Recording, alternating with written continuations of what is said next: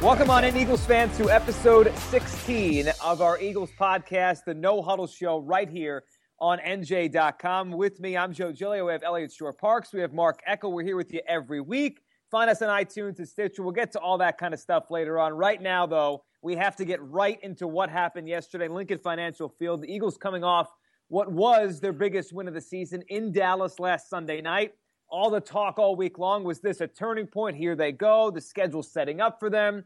They go out there with a big lead in the first quarter, and about three hours later, it's the total opposite a 20 to 19 loss for the Eagles at home to the Dolphins. Eliot, we'll start with you here. You know, just take me through the what you were thinking during that game. Uh, as every Eagles fan had all the, the roller coaster of emotions. T- take me through your thought process when they're up early in that first quarter. They finally have a big first quarter, and then the way the whole thing played out.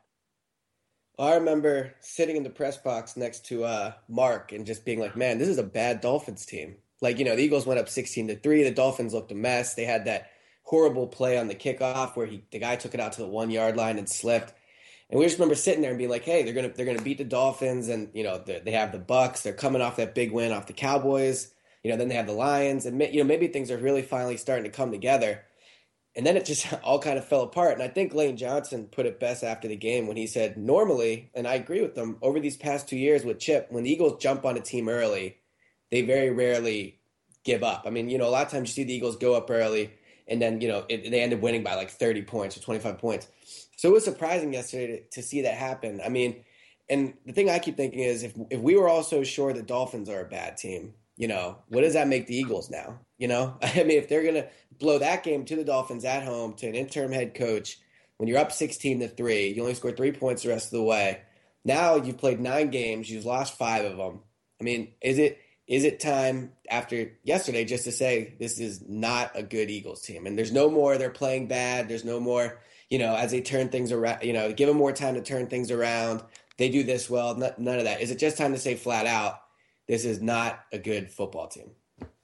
It might be. I mean, they have a, a, lot. This is a big sample now. This isn't a couple weeks of blown leads, not a couple weeks of just up and down play. This is, to me, what the Eagles are, whether it's bad or mediocre or poorly coached. They are what they are. Mark, take me through your thinking and then and then give me your thoughts on that. I mean, is this what the Eagles are? The Eagles lost. I I left when it was 16. I had a, I had an emergency I had to attend to out of town. I left. It was 16. I thought they won like 35 to six or something. No. That didn't happen. Now Brad, Bradford like was in the happen. game. Yeah. Damn. Okay. No, seriously, I was stunned. I, I, I, we, we're all wrong in this business from time to time. You know, we all think things are going to happen, and you know it happens. I, hopefully, to be good, you're you're right more than you're wrong. I've never been more wrong ever in 30 years of covering this team. I never. I mean, this game and it, it, it played out like I thought for the first quarter and a half. The Dolphins were as bad as I expect, I thought they would be. Um, brought up the point. The guy on the one that was the dumbest play I've ever seen. The safety. Uh, it's 16-3. The Eagles are driving to make it 22 to three or 23, whatever you know, whatever it would have been, 23 to three. First and first and 10 at the 12. Uh, they're going to be a blowout. Like Eliot said, we're talking about all right, so what are we going to write about? I mean, that's hopefully maybe I look at we'll do something. Got to do something on Brent Celek having the game of his life. We'll do something, and it and then they that draw to me that turned everything around. They should have got a touchdown when you're first and ten at the twelve. You're supposed to get a touchdown. Bradford took a bad sack on on on first down. Josh Huff dropped a, a catchable ball. It was kind of a little low, but could have been caught.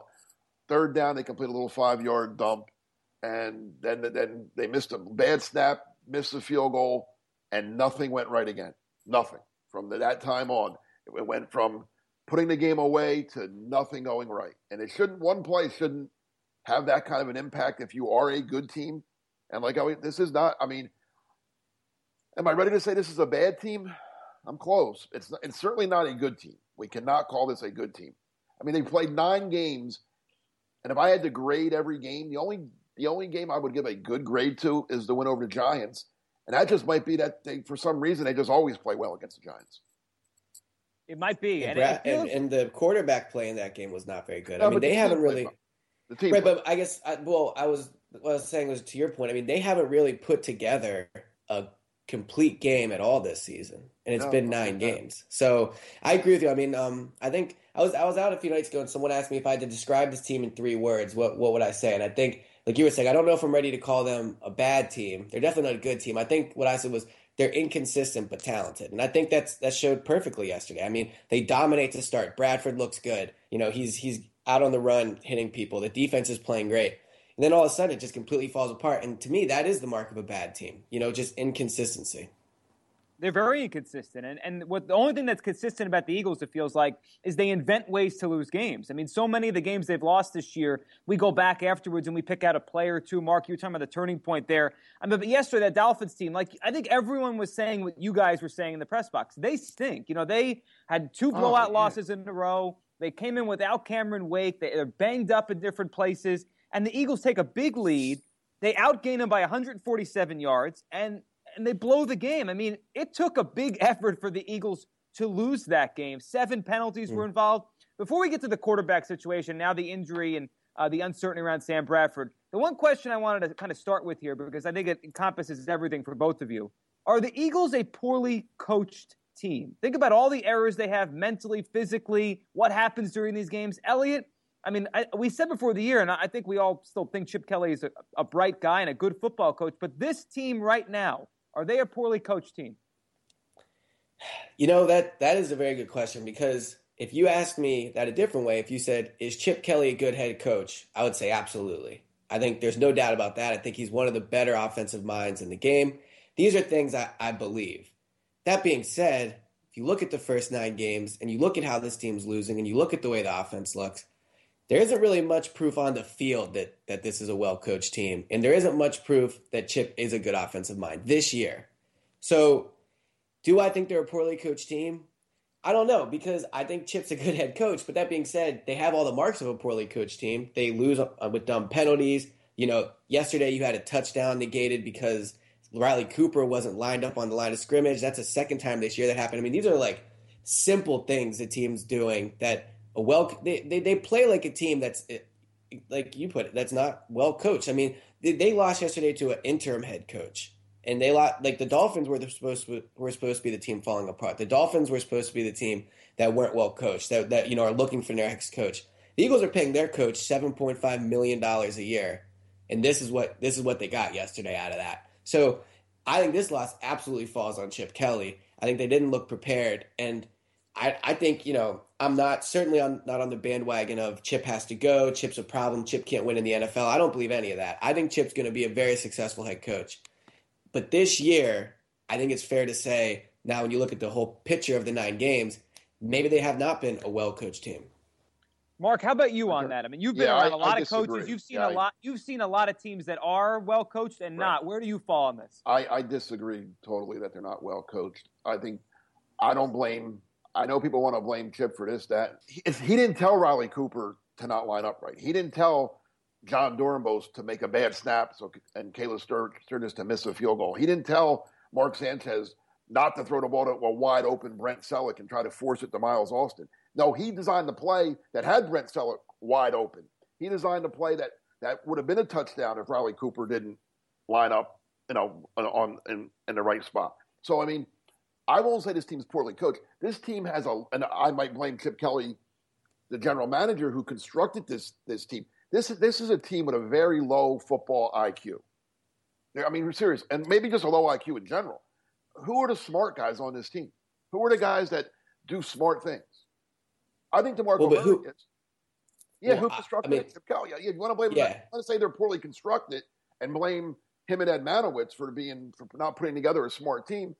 I will go right along with that. But I don't think they're poorly coached. I don't like like like you said. You know they they do dumb things. He's not coaching them to do. I mean, how can you coach a guy to? I mean, Mark Sanchez knows. I mean, he's been in the league how many years? He shouldn't throw that ball there. Don't throw that either. Either if if you don't see Celek open, then just throw it away and go in and now it's third down and do something.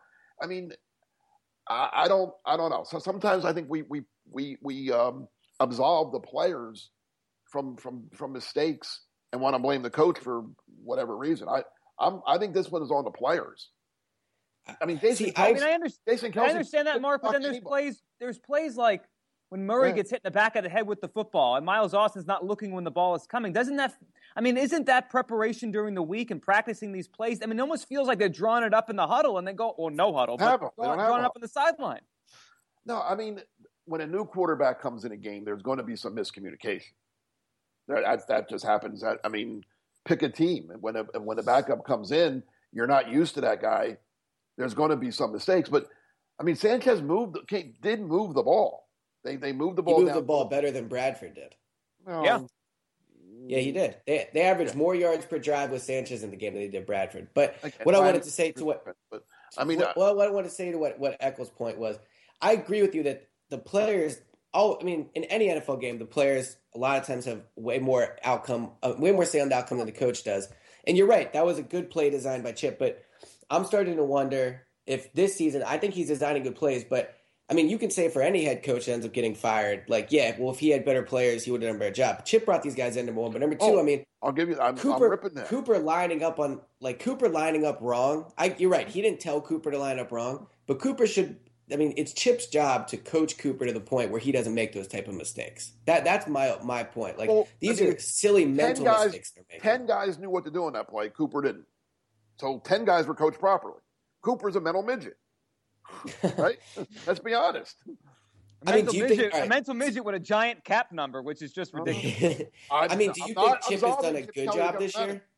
as a coach? Do you think Chip's done a good job this year as a coach? As a coach, I think he's done. He, I think he's been okay. I don't not bad, not great.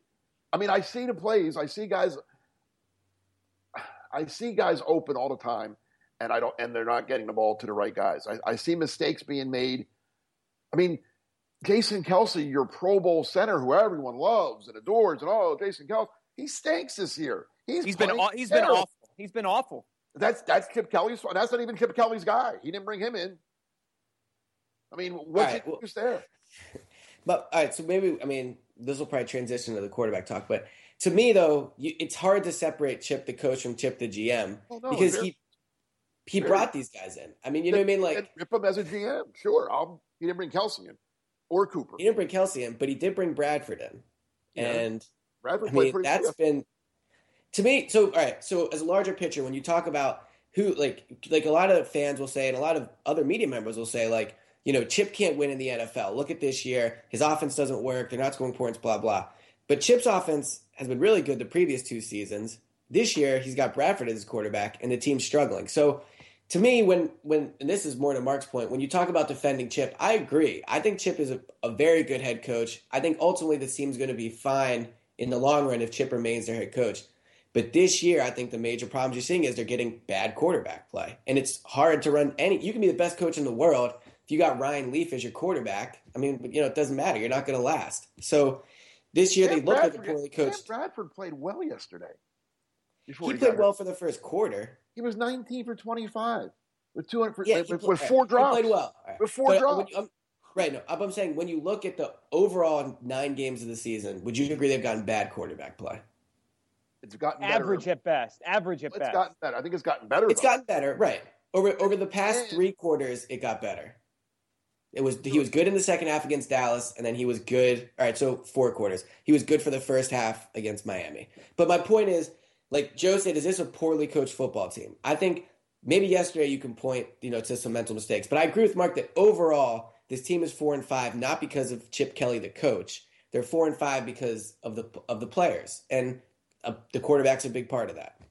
He's a very big part of it. Both of them are now. And, and we'll get to all the other positions here, including the wide receiving corps and all the, the mess they have everywhere else in this team. But let's get to the quarterback situation now. So Sanchez had to come in that game because Sam Bradford was injured, had to come off the field, took x rays on his shoulder. Um, as the timing of this podcast is right now, we're waiting to hear what this is going to be. But he had to have x rays on his shoulder. He's not doing great there. And he's in concussion protocol right now. So next week, the week after, it's all up in the air right now for Sam Bradford. Sanchez comes in. They move the ball, like you said, Eliot. Actually, you know, yards per drive and all that better than when Bradford, um, whether Bradford was out there. But ultimately, Sanchez throws that pick at the end.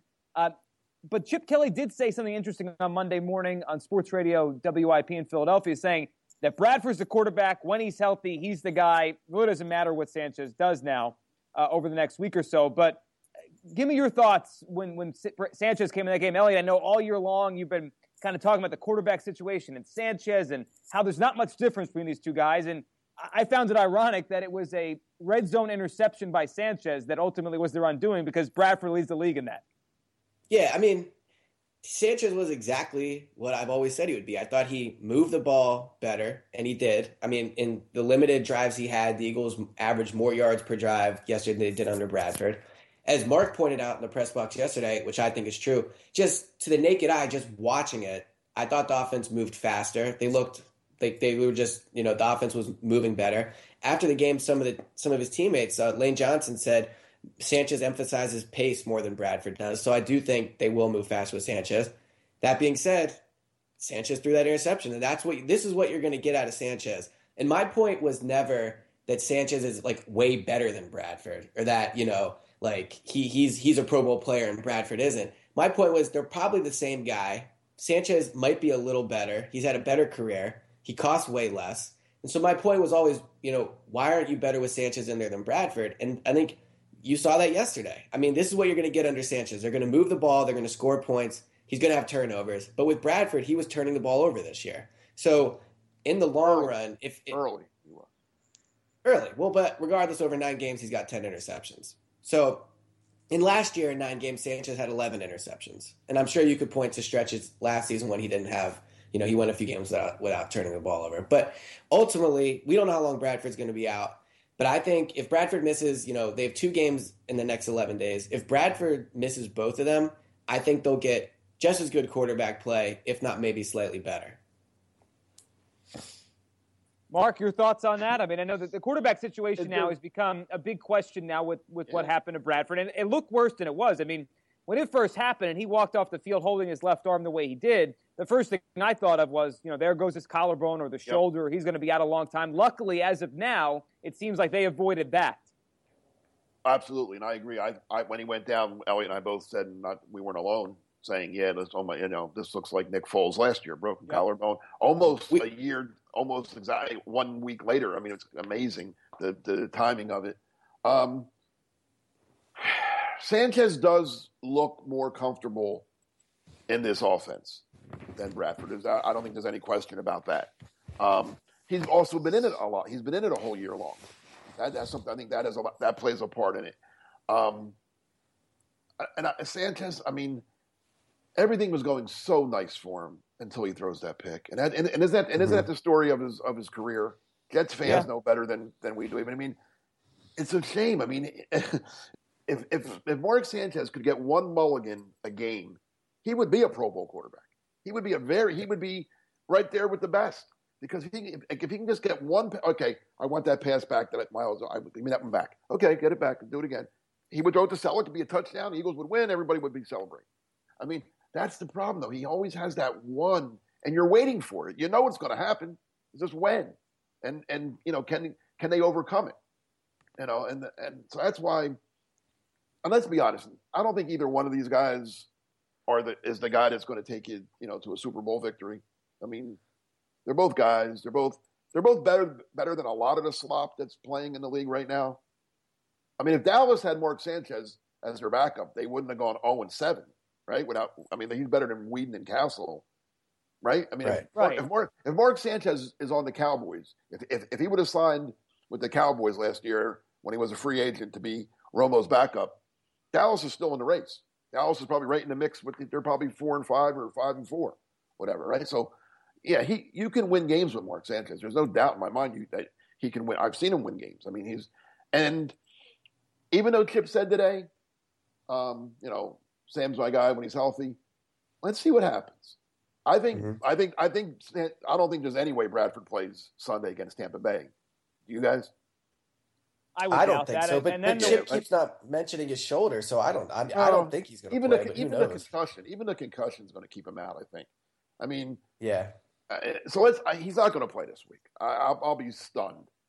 And it's going to be um, tough to play against Detroit in four right. days. Right. If you're not say, ready Sunday, how are you ready the next Thursday? Exactly. That seems like That's a lot. Point. Right. So my point is, I think Sanchez will get at least two starts, and I'd say he really plays well, and they win both games, and now they're six and five, and they're in first place because the Giants lose to whoever they, they play coming off their bye. So they're you're in first place Sanchez is 2 0 and has looked good. He hasn't thrown any interceptions, or maybe just one. Um, do you really go back to Bradford? That's, That's- where that's I can hear. be- I can. It's going to become a I can question mark. the. Uh, I can hear the excuses already. So Sanchez plays well for two games, and Bradford comes back. He doesn't play well, and everyone goes, "Oh, well, he's coming off an injury." Blah, blah, blah. Like, Well, I they play in New with England Mark. that game, right? That's the New England Yeah, game, right? yeah. I mean, who, yeah. No matter who they put, they should just put Thad Lewis out there for that game because nobody, they're not winning that game no matter what. They should just throw Thad Lewis to the Wolves up there in New England. That that's going to be ugly. But I mean, Chip has done it before. I mean, we've seen this before. At least I have. I mean, forget that old that old adage about you don't lose your job to injury. Tell that to Kevin Kolb. Tell that to Nick Foles. I mean, to Mike Vick. Tell that to Michael Vick. Yeah, tell that Right. to every quarterback Chip's ever had.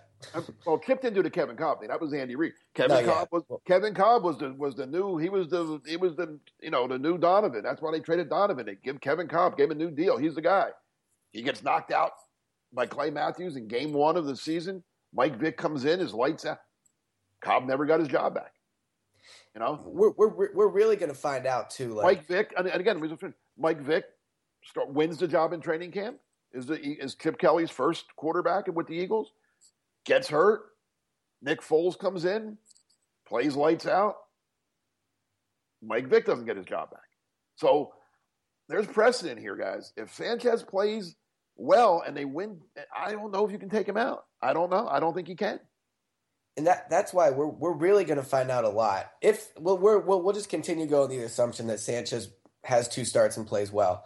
We're really going to find out a lot about just how committed Chip is because I mean, even before the game, before the game even started yesterday, while we're sitting in the media room, kind of just talking, saying like, you know, like what, what what's Chip going to do? Bradford's going to be a free agent. Like, how bad did does Chip really want Bradford? Did he want Mariota, or did he just take Bradford as a potential trade chip? Like, we're going to really find out now because if Sanchez plays well, the Eagles win. They're you know they're six and five. I mean, this could be an easy decision. Sanchez could play bad. They could be four Well, and seven, right. and you Well, then it right. don't matter. But, Then you- then but, but if there's a decision to be made, it's going to be very interesting because Bradford is a free agent this offseason, right? So you're basically, I mean, if Chip goes back to Bradford, that will tell me everything I need to know about. Chip is really, really hoping Bradford's his guy because, you, like as Mark said, you know, he he went to Foles when Vick was uh was hurt. He stuck with Foles last season. He stuck with Sanchez, or well, Foles never came back. But I mean, if he, I think he probably would have started stuck with Sanchez. But regardless, we're going to find out a lot about just how committed Chip is to Bradford when when he's healthy enough to play. We are, and unfortunately for Sanchez or for Bradford, and mostly unfortunately for Kelly, whatever quarterback's out there has to play with this receiving corps that he's assembled, which we've talked about a lot this year. Fans have complained a lot this year. I mean, yesterday uh, we're doing this podcast on a Monday. Sunday afternoon was just the Panther game was bad because of all the drops, but yesterday was unbelievable. Miles Austin looked like he was on a different planet. I didn't think he competed for the ball that Sanchez threw the pick on in the end zone. He had a couple other, you know, issues out there. And Riley Cooper. How about the drop? How about the Right. drop down, down the sideline? It would have been, an, if not a touchdown, it would have got him down inside the ten. couldn't get his feet in for the touchdown that Oh, would have another you know, one. Come on! Oh, stop it! killer. You're It's a killer. And then the last drive, he just didn't turn around for the football. You add that to Riley Cooper, who hasn't had a catch in almost a month now. I mean, Hasn't been targeted in three weeks. that is an unbelievable statistic there. I mean, these are your start. these are two of your four receivers, and they don't do anything. Uh, Mark, when you look at this receiving corps, you've seen a lot of them over the years. I, I mean, this it's unbelievable how inept they are in most moments of these games. Yeah, and and again, I I didn't see this coming. I don't think any of us. I mean, I had Mike Quick, who I think is the greatest receiver in Eagles history. You can argue Harold Carmichael, Ty McDonald, but you know, I saw Quick play. He was he was great, one of the great. I mean, if he's not the greatest, he's in the top three. And this is a guy, so he knows wide receivers, right? I mean, I'm, I'm not talking to somebody that never just, you know, another writer. I'm talking to a, a great receiver who told me before the season he thought this was the best receiving group he's ever seen with the Eagles, ever. He said, not maybe not the two star, but the depth of it. He thought he, he thought Agholor was going to be a star. He thought Matthews was going to come in and, and, and really have a big year. He thought Josh Huff had all the talent in the world and was finally picking it up and was going to have a great year. And then he says, and then you got Cooper and Austin, two veterans that have been, you know, that that know the game as your four and five. This is a great group. This is going to this group, and I believed him. Why wouldn't I believe him? And I'm watching, and I'm watching it myself again. Training camp is, is it is what it is, but they didn't. They didn't show any signs of being this bad in training camp. They looked like, okay, this is pretty good. This could be this could be special. And that's why I thought, you know what, Sam Bradford, he is what he is. Let's let's be honest. I've been saying it all along. Sam Bradford is Sam Bradford. He's not going to wake up and become Joe Montana, or he's not going to wake up and become uh, Bobby Hoying either. He is what he is. But I thought with a good receiving group around them and and two good two or three good running backs behind him, he's going to look better than he really is because of all this talent. Oh my God, the, the receivers have made Sam Bradford worse than he is, and now Sanchez too, for that matter. And I don't understand. I don't know what happened there. Uh, if you want to blame coaching, maybe the wide receiver coach isn't the greatest in the world. Yeah. I mean, and to me, it's amazing. Like you know, we're nine games into the season, and Miles Austin is playing a significant role in this team. Yeah, I mean, I when, never, yeah. when, when, me and when me and Mark were like talking about a fifty-three man roster, we said, yeah, they'll, they'll, keep Austin, but he's like more like a player coach. And now yeah. he's like they're they're targeting him in key points of the game. I mean, I I get Nelson Agholor has been has missed the last three games, but why in the world would Miles Austin ever play more snaps than Nelson Agholor? I mean, this guy's a first round pick. You know, so yeah, he's a rookie. Miles Austin's a veteran, but Agholor and me and Mark both agreed with this. I mean, when they when they picked Agholor, and the reality they weren't getting Mariota had finally sunk in. When they picked Agholor, I thought that was maybe like one of the best picks they could have made outside of Mariota, and I thought he would have a, a big instant impact. So I thought he'd be rookie for, of the year. Yes, and he's he's been invisible, and I mean, obviously a portion, well, obviously a large part of that. Yeah, well, he's been hurt, but even when he's been healthy, he hasn't really had any big plays at all this year. But oh, he had the one long catch.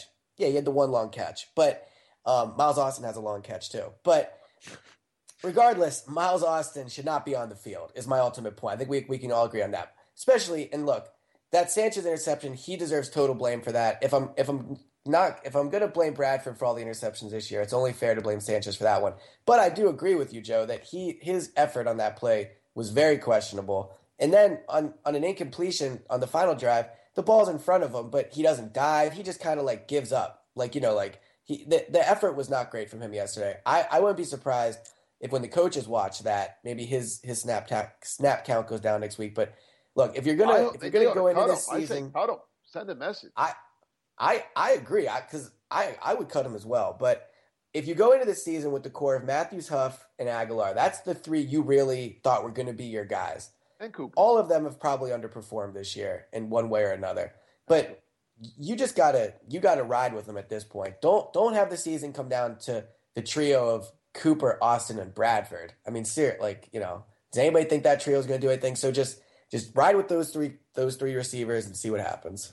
Now, I don't think they're going to do anything either. I don't think any of us do. And yet, the two of them, Austin and Cooper, played nearly 100 snaps yesterday. Meanwhile, I mean, you barely see Darren Sproles on the field. He refuses to put Matthews outside. I mean, I, I just feel like they could make adjustments to get those guys off the field and get better, younger, or just better playmakers out there. It's it almost feels like every time I look up at the screen, it's Austin and Cooper on the field, and then one or two of the other guys, like you're talking about, Eliot, that probably should get more of an opportunity. Or I don't, I don't understand it. Yeah, I mean, it makes because it makes no sense. That's why you don't understand it. Well, I mean, like I think they got to get a, a, Ajirotutu on the field more. He's the one guy that you know hasn't done, he hasn't done anything. He hasn't done anything wrong yet. So let's let's give him a shot.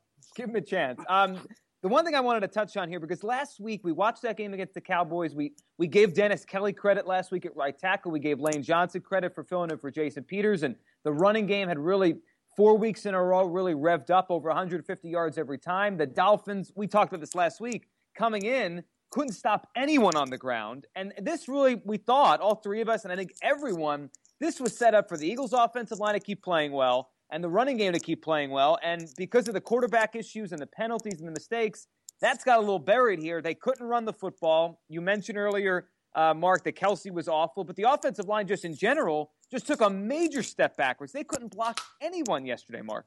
Well, the interior. I didn't think the tackles, believe it or not, I don't think the tackles played. I didn't see a lot of pressure off the edge. Uh, what I saw was the interior. And the guy that we talked briefly about last week, and we kind of kind of dismissed him because we thought he was kind of just cashing in, and was Ndamukong Suh, who is a very good player.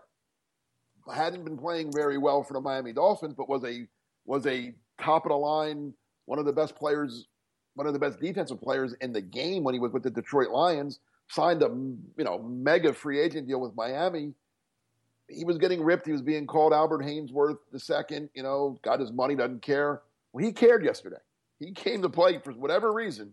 Somebody woke him up, and he played like the guy that was a you know a Pro Bowl player for the Lions all those years. He dominated. He dominated Kelce, Barber, anybody that got near him. He destroyed, and he's capable of doing that. He has that ability. That's why they gave him all that money that they gave him. But you know, he hadn't really shown it much with the Dolphins. Uh, and yesterday he did, and he was a one man force. I mean, people want to talk about Fletcher Cox being a great player. Fletcher Cox never played the way Suh played yesterday. Suh was just a dominant, dominant, and Cox not taking nothing away from Fletcher Cox, but you know, that's that's what a dominant defensive lineman does, and he just he took the Eagles out of a lot of things.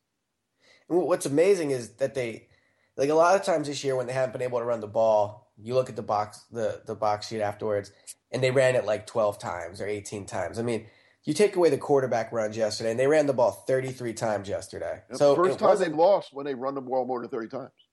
Right. Yeah. I mean, and they, so they committed to the run. They just couldn't do it. I mean, 30, 33 times, you know, for uh, like 80 yards or 30, 33 times for 79 yards is what they ended up with yesterday. Um, so it's not good. It's not, I'm not good at math. That's not good.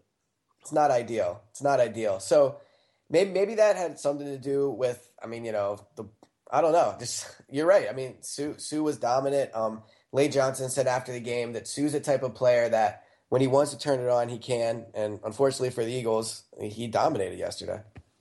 You know, speaking great. of that, are you a little tired of Lane Johnson like ripping other teams' players for not for playing? Well, I will say he's the one player this year that's been the most consistent on the offense. I mean, he's except, done good at both tackle spot, but except for seven penalties in eight games or nine games. I mean, yeah, that's true. He's not going to the Pro Bowl either. You know, let, us let, let, get that out of the way. I mean, I'm, again, I'm not.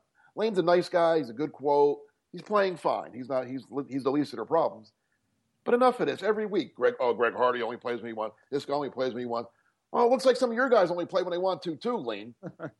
How about, how about calling out Miles Austin? Or how about calling out Riley Cooper? How about calling out some of your guys instead of ripping M. Ndamukong Suh, who you'll never be as good as? Okay? It's a good point. You're right, Mark. I mean, it's a good point. And as we kind of look forward here, uh, speaking of things that kind of bother me after these games, the way this team talks, I want your perspective on it because I just it boggles my mind every week hearing the Eagles talk about you know the fact that they're still in this thing. And they I mean, they have that's the crazy thing. Uh, they are. I, I, know it's a fact but it's just like how about you go out there and win some football games instead of worrying about everyone else around you failing? I mean if if Stephen Gostkowski misses that kick 54 yards in that Giants Pats game that might have been the day yesterday we look at it and say this is going to be too hard for the Eagles to come back from a two game deficit but that doesn't happen they are still in this thing they're a half out but do you get the sense they mean that? That that's really what they're thinking, or is this just what you're they're saying after the game, Eliot? I think they believe it because I mean, when you look, how could they not believe it? They're a half game out with what seven games to go. They beat the team that's ahead of them. Right. Not only they beat easily, them, they easily, smoke.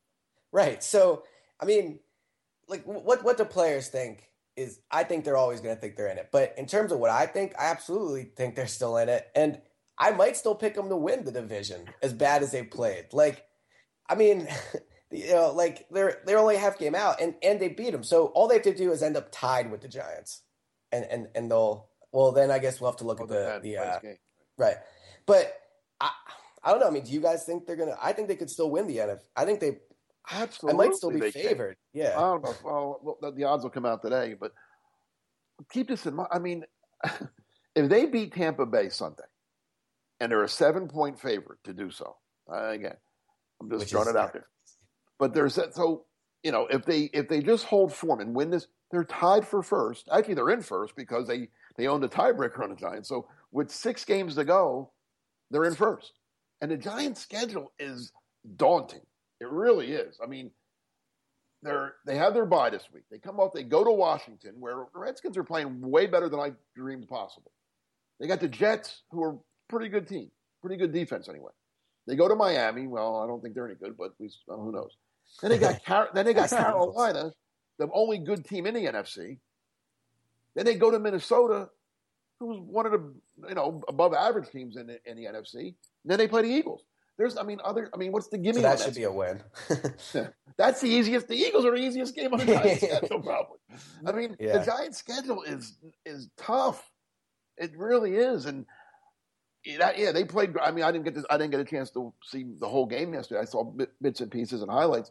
They obviously played pretty well to take New England down to the wire like that, but that doesn't They mean always anything. New England well, though. Yeah, and, and, and in the grand scheme of things, it doesn't mean anything. If they lost, you know, you don't get extra points for only losing by one. You don't get you don't get anything for covering. You know, they lost a game. They're, that's that was their fifth loss. I mean, so I mean, it's crazy to think this that because the Eagles are like I started by saying they're not a good team. This is not a.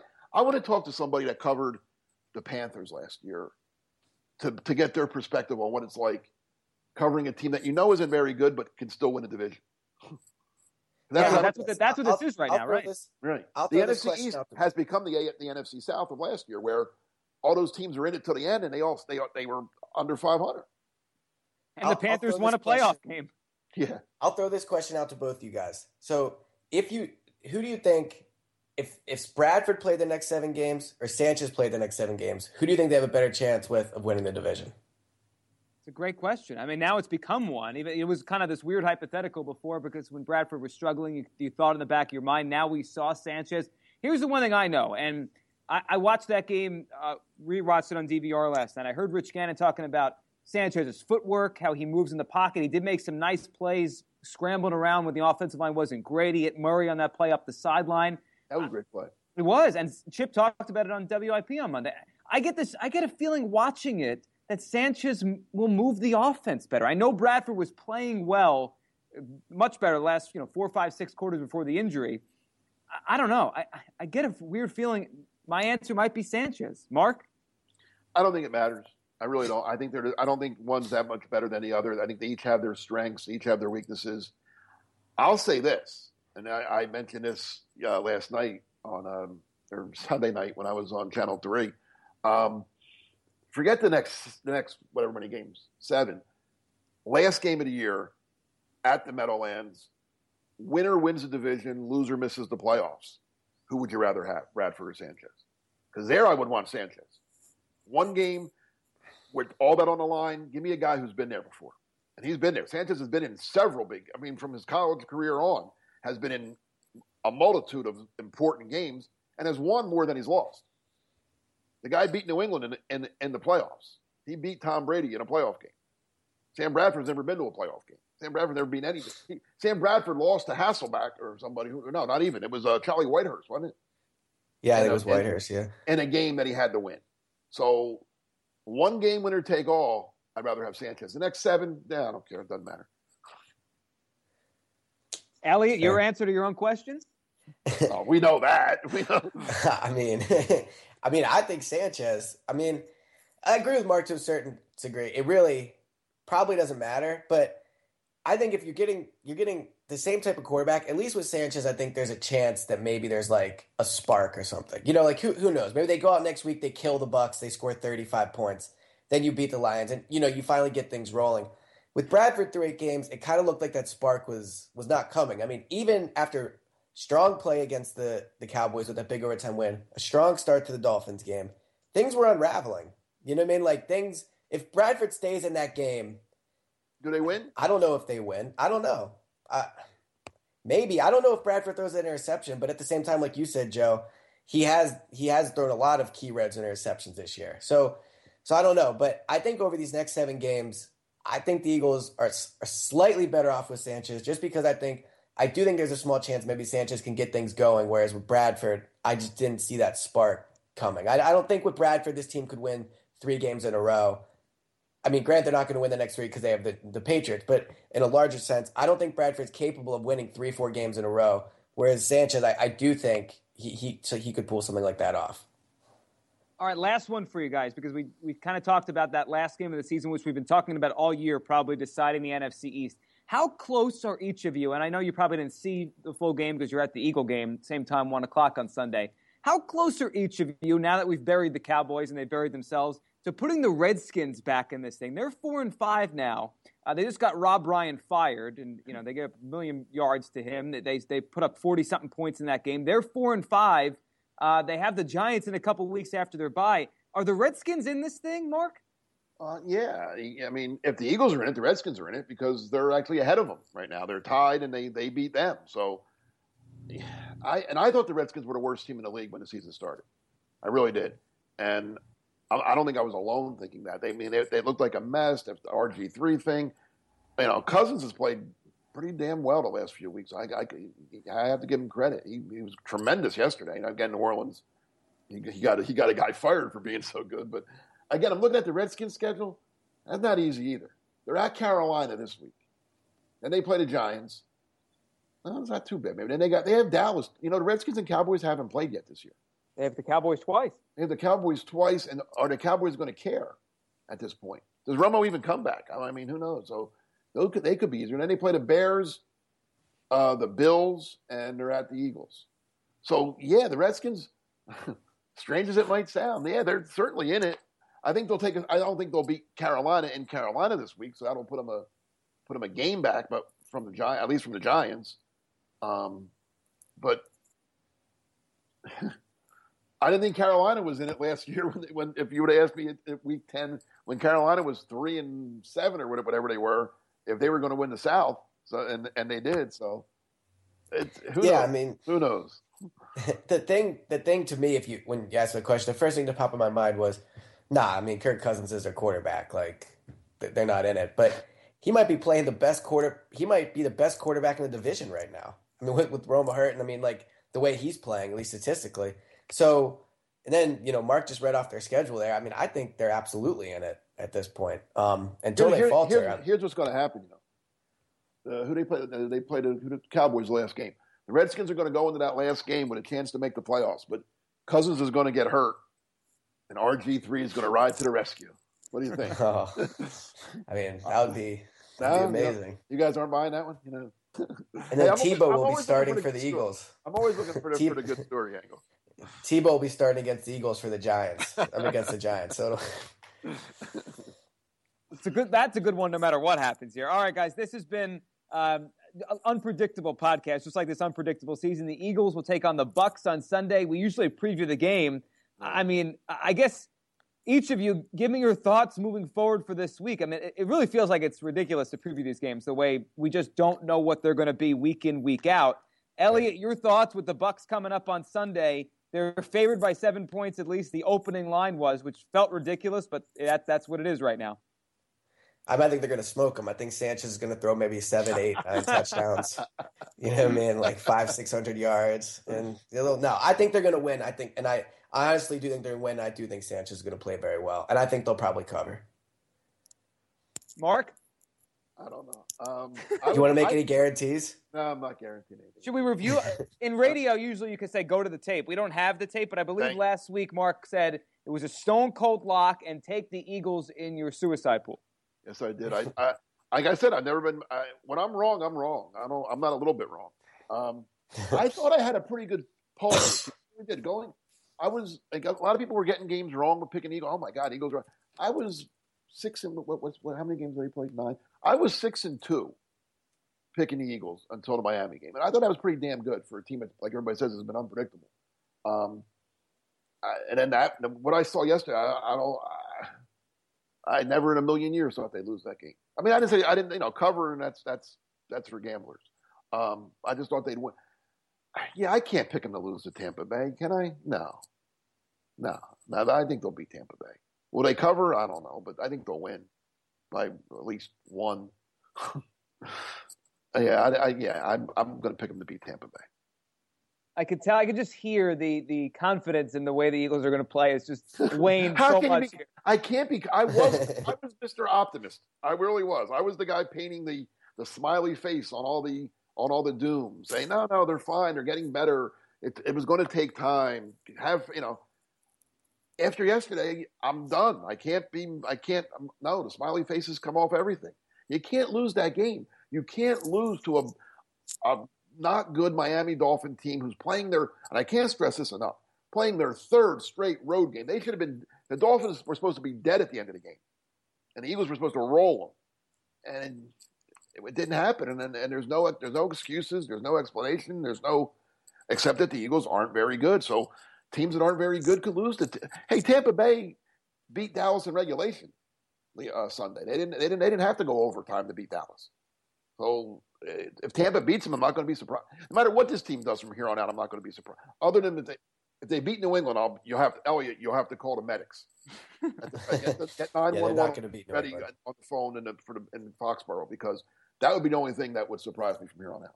If, if you told me they would win, that they're going to win every other game and lose to New England, I'd say well, it's kind of hard to do, but it's not okay. Or if you told me they're going to lose every game from here on out, I'd say, you know what? They, they lost to Miami. You can lose to anybody. So to sum up episode 16, the Eagles aren't very good. We have no idea what's going to happen the rest of the season, yet they're somehow still in this race. Does that sound about right? That's you got it. You hit around the head.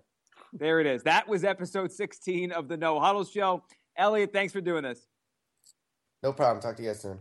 Thanks, Mark. All right, Joe. Thank you. And thanks to all of you for listening to the No Huddle Show right here on NJ.com. Make sure to follow the show on Twitter at the No Huddle Show. Uh, subscribe on iTunes and on Stitcher, and we'll be back next week after the Eagles and the Bucks uh, on Sunday afternoon at Lincoln Financial Field right here on NJ.com.